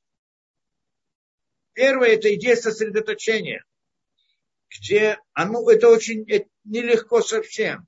Это значит в каком-то смысле, в это основ, одна из основных вещей в этом. Это вот осознание того, что нет ничего, кроме Всевышнего. Поэтому когда человек это осознает, он как бы выходит из перестает осязать окружающий мир. Нечто похожее мы знаем в мире есть, да, вот что-то похожее, как это, разные медитации, то, что делают разные люди и так далее. Но, но, но, но то, что мы говорим в Кабале, это не медитация. Потому что медитация это как-то ругательское слово в Кабале. Почему? Потому что здесь тоже есть такое понятие, что он как бы выходит из телесности и входит в мир мысли и направляет свое действие в определенное место, к определенной сфере, к определенному действию и так далее. И это только тогда, когда он входит в это состояние. А чем это отличается от тех, которые от разных там медитаций и так далее? Те, когда те тоже делают это в каком-то смысле, что-то похожее, но они сразу же, да, для чего они это делают? Мы это делаем для того, чтобы служить Всевышнему. Да, то есть, и у нас есть путь, как это делать. И сразу наше намерение, как мы строим намерение в молитве. В молитве строится намерение, есть слова молитвы, которые создали мудрецы. И вот это, когда человек входит в это состояние, он входит в рамках тех слов, которые он видит в молитве. То есть как он объяснял там, как мы учили, что во время молитвы на первом этапе хотя бы человек, что он должен, должен нарисовать в своем воображении некоторое слово молитвы, а потом другое, то есть рисовать мысли слова. И когда он рисует мысли слова, представляет, он как бы погружается внутрь этого слова, он как бы от, отсекается от мира природы. Вот это есть этот этап. И там он может быть и глубже, и глубже. То есть в этот вход, да, как это, переход от мира этого к миру мысли, он проходит через слова, которые включают в себя различные имена, имена Всевышнего и так далее. Это, в принципе, путь в мире мысли, куда надо в этой мысли подниматься. Но если у человека нет этого пути, а он только работает над собой, чтобы перестать ощущать материальную реальность, он сразу же входит в мир воображения, тоже в мир мысли. Но в этом мире мир лжи, потому что мир мысли, он там, там все ложь. И только есть какой-то путь, путь истины к более высоким духовным мирам, что это. То есть получается, все эти медитации, тогда они тоже видят разные вещи какие-то там. Но все это ложная ситуация, ложь, потому что чтобы попасть, как мы говорим, мир клепот, в конце мир клепот там, там и находится. Там мир клепот это мир духовный, да, это мир мысли, в мире мысли, только в самом нижнем уровне мира мысли. И тогда получается, что у нас есть здесь путь, как да, то есть приходит нам, дает это практическая кабала, в том смысле, это кабанот, намерение мысли. И это для того, чтобы правильно прийти в правильное место, туда, куда это, да, чтобы, а не в какую-то ложную картинку, которую он может. Я рассказывал, как-то у меня был знакомый, приходит и так говорит, вот не еврей вообще вот это, но у него, у него, говорит, получается это дело, он там э, медитирует, и я не знаю, что он там делает, и начинает видеть в своем сознании разные картины, и что он там приходит и видит кресло, и что там под креслом, еще, и даже иной раз каких-то ангелов или что-то такое, вот, и там видит разные вещи и все прочее. Как у них там обычно начинается? Сядьте спокойно, расслабьтесь, перестаньте думать об этом, чувствуйте себя удобно на диване, закройте глаза и так далее. Да? И начинаете. Зачем? Я хочу что-то почувствовать, что-то увидеть, что-то услышать. А, ты хочешь что-то почувствовать? Так я царара тебе даст что-нибудь почувствовать. Хочешь что-то увидеть, он тебе даже что-то покажет. Только это то, что он покажет, это, это ложная картина. А в еврейском это нет это напряжение очень сильное, не так просто. Это надо нарисовать, это надо пройти через ворота определенный там мир мысли. Этими воротами называют, являются слова молитвы. Них войти в этот мир мысли через слова молитвы, то есть представить, увидеть, ну, как это, мир мысли. Каким-то таким образом. Это называется по-настоящему мир этого, да?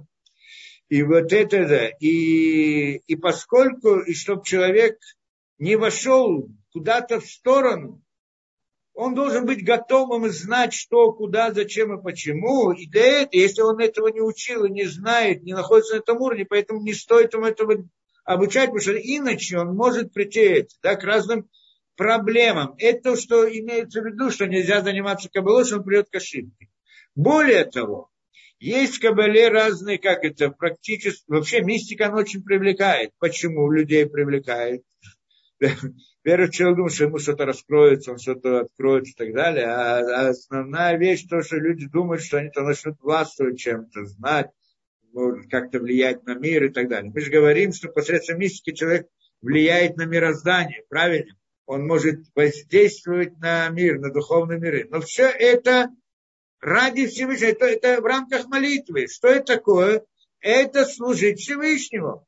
Когда человеку объяснить эту идею, ему перестанет весь интерес заниматься мистикой пропадет.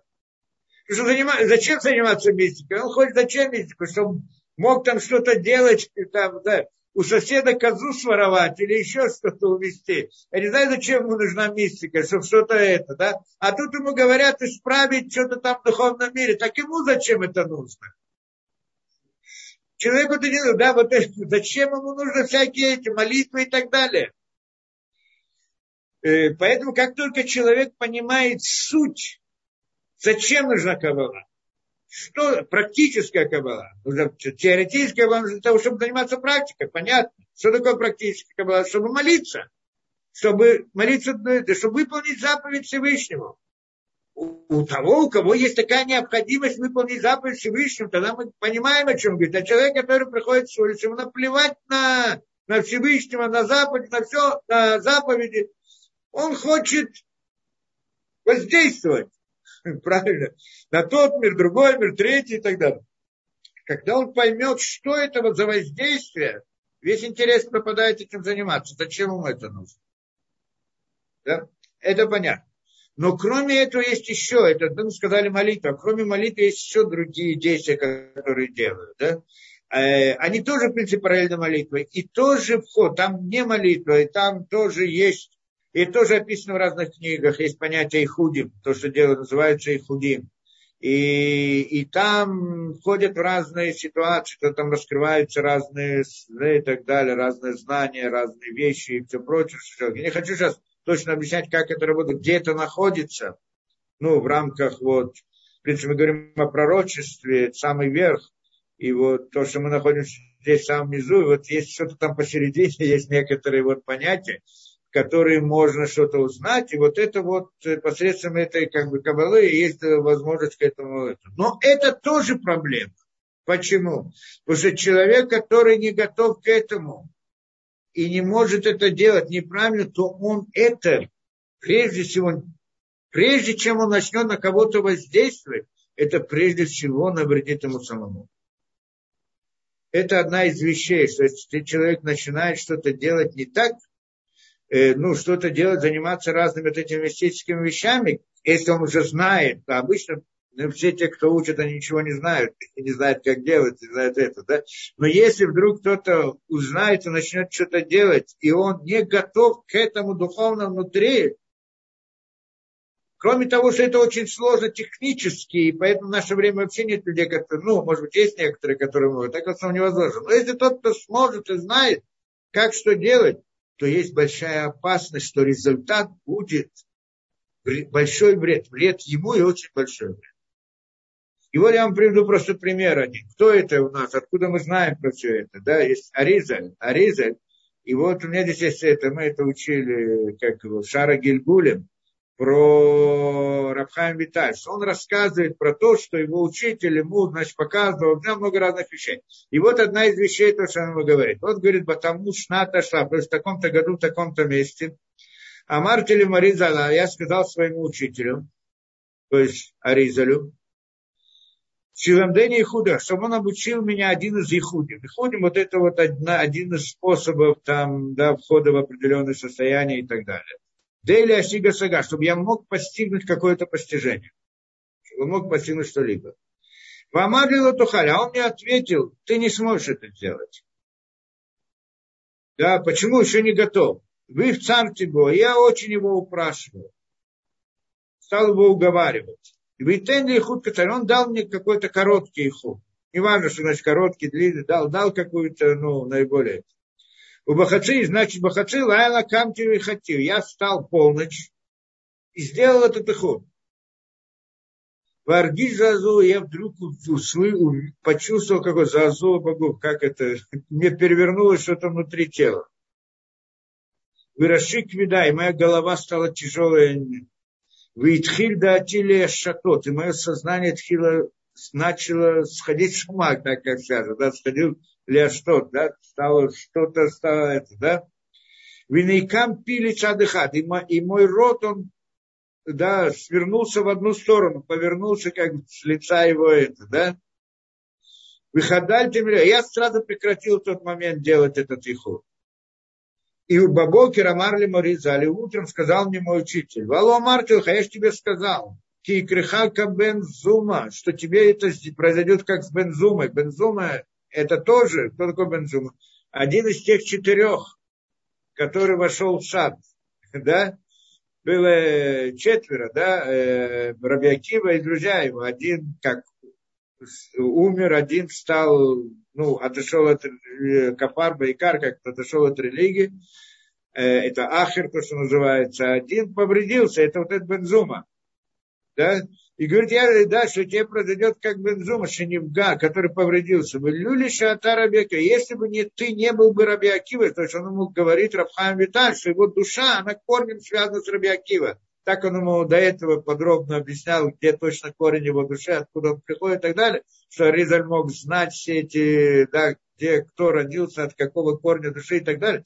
Так он ему описал уже всю последовательность его души, сколько она пришла в этот мир, где, с кем она связана, корни с кем и так далее. Это, и, и он там связан также с Рабиакива. В принципе, душа Рабиакива в каком-то смысле. Душа Рабхайма Вита, она в какой-то стороне связана с ним. И говорит, если бы ты не был бы Рабиакивой, твоя душа, Лоя Харипа, я бы не мог бы тебя вылечить. Невозможно было бы тебя сейчас вылечить. То есть он сейчас, то, что с ним произошло, это, да, его надо было вылечить. Но я не смог тебя вылечить.